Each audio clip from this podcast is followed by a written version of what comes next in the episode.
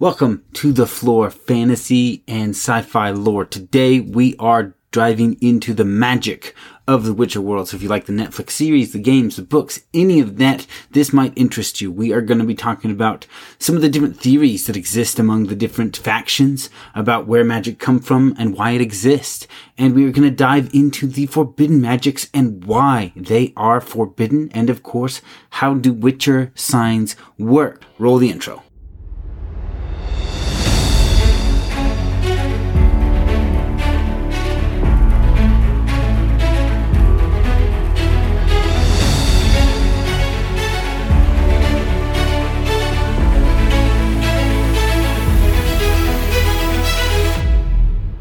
Remember the first story that was so spellbinding that it drove you to break the rules and stay up all night? To keep reading, keep listening, keep playing? So good you forgot your life and lived there? So good that the moment it ended, you asked yourself, what next? Welcome to the floor.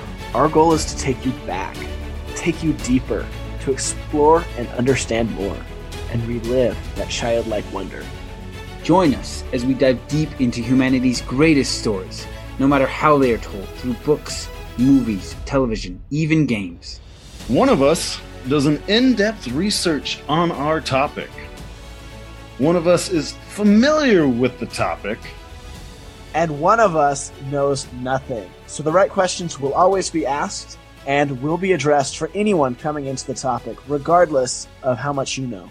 Enjoy another world, another adventure, another spellbinding story. Join us on the floor. All right, welcome back to the world of The Witcher. Today we are doing a little short on magic to kind of really discuss what it is, where it comes from, and just to kind of dive into all of that. So, one of the things the Witcher world does really well is rather than the author just saying this is how things are in the world, what we often encounter is different characters who have theories, opinions, have done research and created ideas on it, right? So oftentimes when we talk about events outside of the book, like the history of the world or the function of different things, rather than the author being like, this is the lore, this is how this works in my world, you'll encounter one character who has this idea. Or you'll encounter mm. another character from a different faction who has this idea. And we definitely see that within magic as well. But it's more people have rumors and, they, and well, they, have done research. They have ideas, mm. right? As far as the as humans go, in all of their historical records, there is no magic before the conjunction of spheres.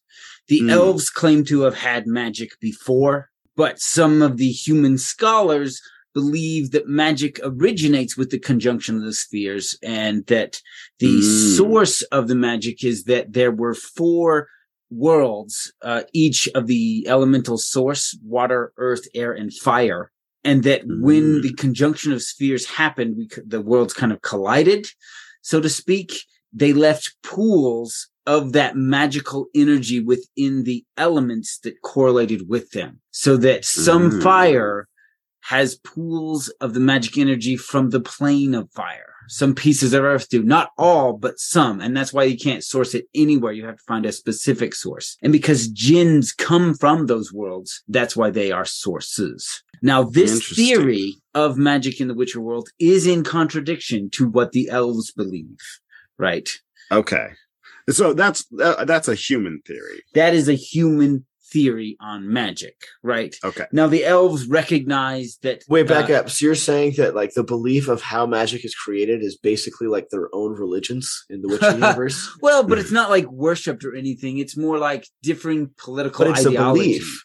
It's right? it's how you live your you, you live your life based off the belief, though. But consider this, right? Maybe someone's a Republican, maybe someone's a Democrat. Maybe one of them goes to all the political rallies.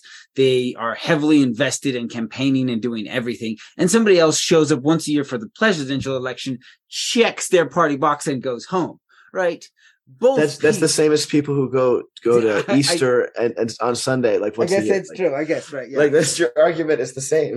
It's yeah, mine. Yeah, We're on the same true. page. Right. So so people who are using magic and invested in it, these ideas have a bigger role in their daily life than someone who just says, "Yeah, the elves think differently about magic than we do. These do. ones would be the priests, but I don't cast spells, so I really don't care." so mm-hmm, yeah. Mm-hmm.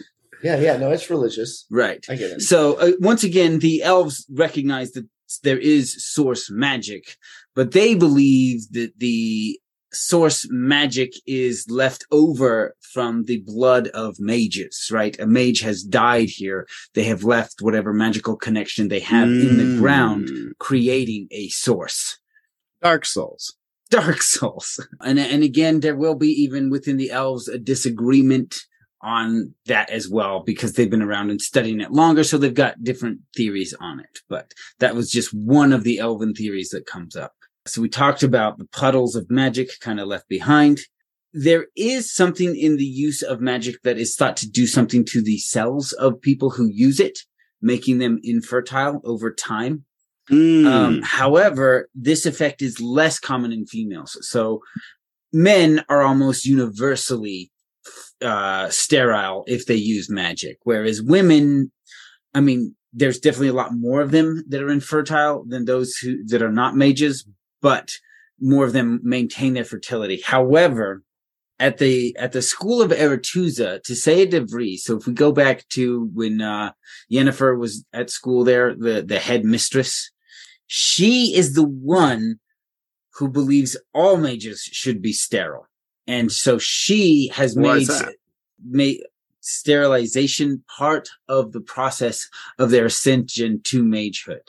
Rather than being a required part of the process, it is something she has stipulated. At no point does she discuss this. It could be that she believes that mages serve the realm, right? She's heavily invested in the brotherhood and later on the sisterhood. And that if you have children, that realigns your priorities and you no longer serve, the realm, you serve your children. But like I said, she never specifies why, only that she believes that's the way it is supposed to be. So, what is the case with Yennefer? Is it before that stipulation happened? No, no, no. She is sterilized, right? She- Yenna- uh, okay, okay, okay. Yennefer and and is- it's because this woman says this is how we should do it. Yeah. Now in the in the show, it is presented as essential. Mhm. However, it is very possible that they will introduce a plot line where Yennefer learns that that is that, that, that it didn't have to be that way, and Mhm. uh, you know, then she would just be even more angry. yeah. hmm So Yeah, yeah, yeah. That is not something you'd want her to find out for sure. we might be looking at either a potential storyline or just storyteller canon, right? In the Netflix Right. storyteller canon, it's part of the process. In the books, it's just something that the headmistress has decided the mages will go through.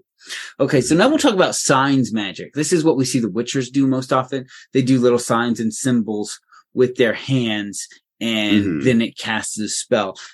But as far as we understand, this still has to, it still functions in the same way that spells are, but um, it has to pull from a source.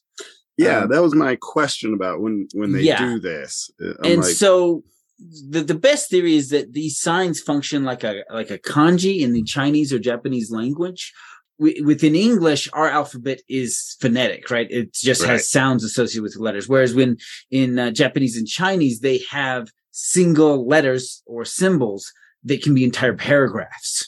uh, characters. Yeah. And so Mhm. the thought is perhaps the sign that they make is something similar. It is an entire spell converted into a single symbol that then is tapped into, right? The Witcher needs enough focused of mind, not because they don't just do that with their hand. Their brain has to kind of like do something with the magic, but that is why it functions so quickly and so simply is because they have worked to create that kind of very efficient symbol communication And does it exhaust them? we we see this uh in the TV show, but we also see this uh in the books, right? If you tap your own essential living essence, you Mhm. can do some damage to your body. Uh, and I imagine it's exhausting. But if you tap a source, it does not. And these characters, symbols that they make, act sources. the source. Right. So I imagine there's something that they're taught. Be like, you focus, you, you your mind finds a source, you tap it, you make the symbol. Right. Okay. So they have to be taught to degree the, the Mhm. tapping of the sources for for the signs to be able to work because they are using sources. Otherwise, they'll be doing damage to themselves. I see. Okay. All right. I needed to ask that question. It was on my mind. Uh, and then, of course, we have the two forms of forbidden magic, which is fire, Right. Well, I should say three forms and necromancy and demonology. Now, Mm.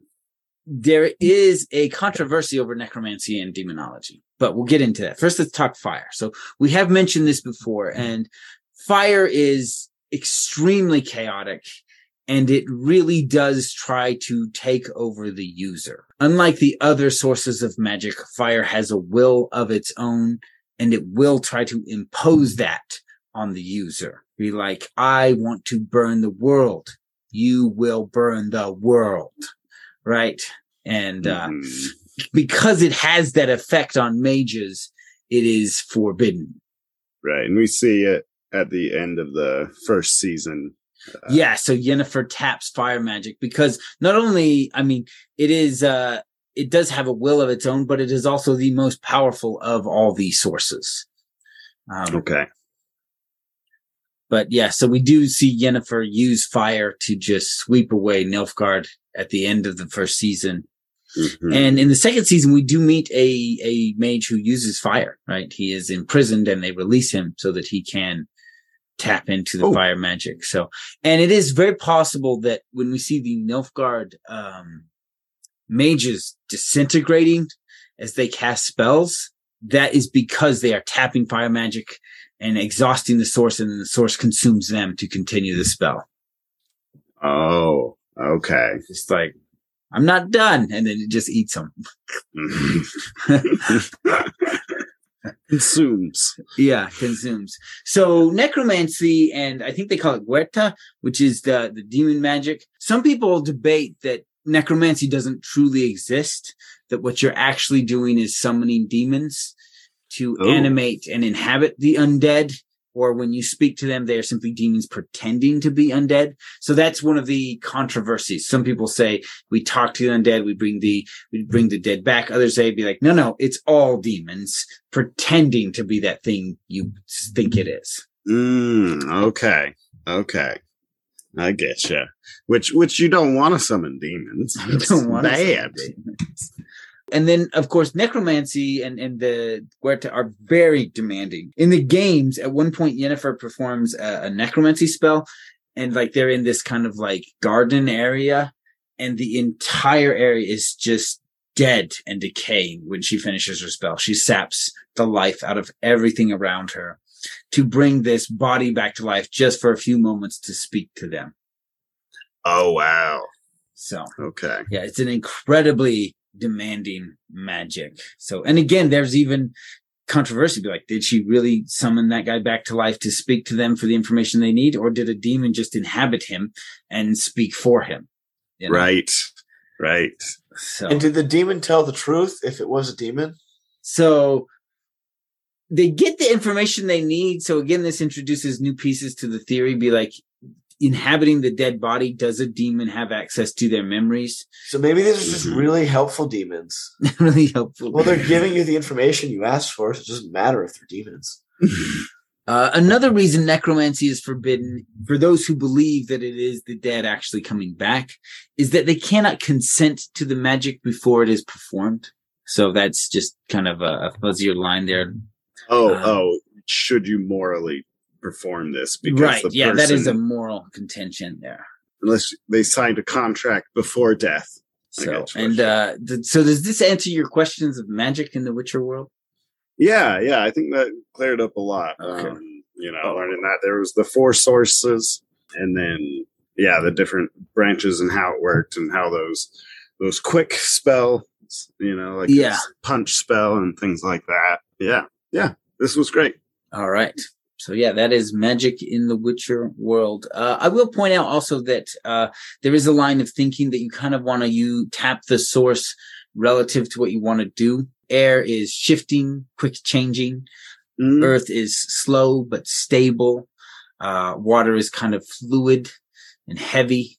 And uh, so depending on the spell you're using, you kind of want to tap a source that uh, kind of fits with what you want. If you want it to, the spell to last a really long time, Earth is a good way to go.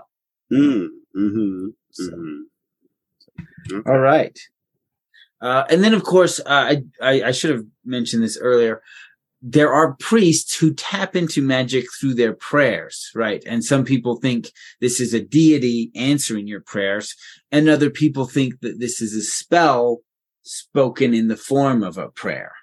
Mm, similar to Eberron. Uh, in Eberron, uh, there's a belief that the divine magic is just regular magic being Eberron, tapped a different uh, way. D and D. Yeah, Yeah. Eberron D&D. There is only one Eberron. Okay, jeez. now people know where to find it, Joe. If, if they haven't All right. listened to those episodes, they can go be like, "Oh, Eberron." Now I can learn all about it. All right. Thanks for uh, joining us here in the short and Witcher, and hopefully this helps you understand the magic in the various worlds and uh, clears that up. Thanks for listening. Thanks for listening. leave us a review. Tell us why you like listening to us. Is it our awesome deep dives? Is it our amazing back and forth? Is it our charming good looks? What would you like us to add or change? You can put that in the review as well. We read reviews. Yeah, and if you're going to be leaving us a review telling us what you like about it, maybe you even want to share the content with your friends. Uh, like and share on social media. You can join us on Twitter and Facebook. We post memes. And we actually started a Discord, so come play with us. So uh, a lot of the worlds we cover have a retcon. Uh, if you're not familiar with that term, it's reconstruction. Or sometimes we might uh, use a bad source for some of our lore research. And if that happens, uh, feel free to email us at florefantasyandlore at gmail.com. That is floor spelled F-L-O-R-E, fantasy and lore at gmail.com. And if you're angry enough, we'll read it on the air. Yes, we will. Also, the treasure room is now available.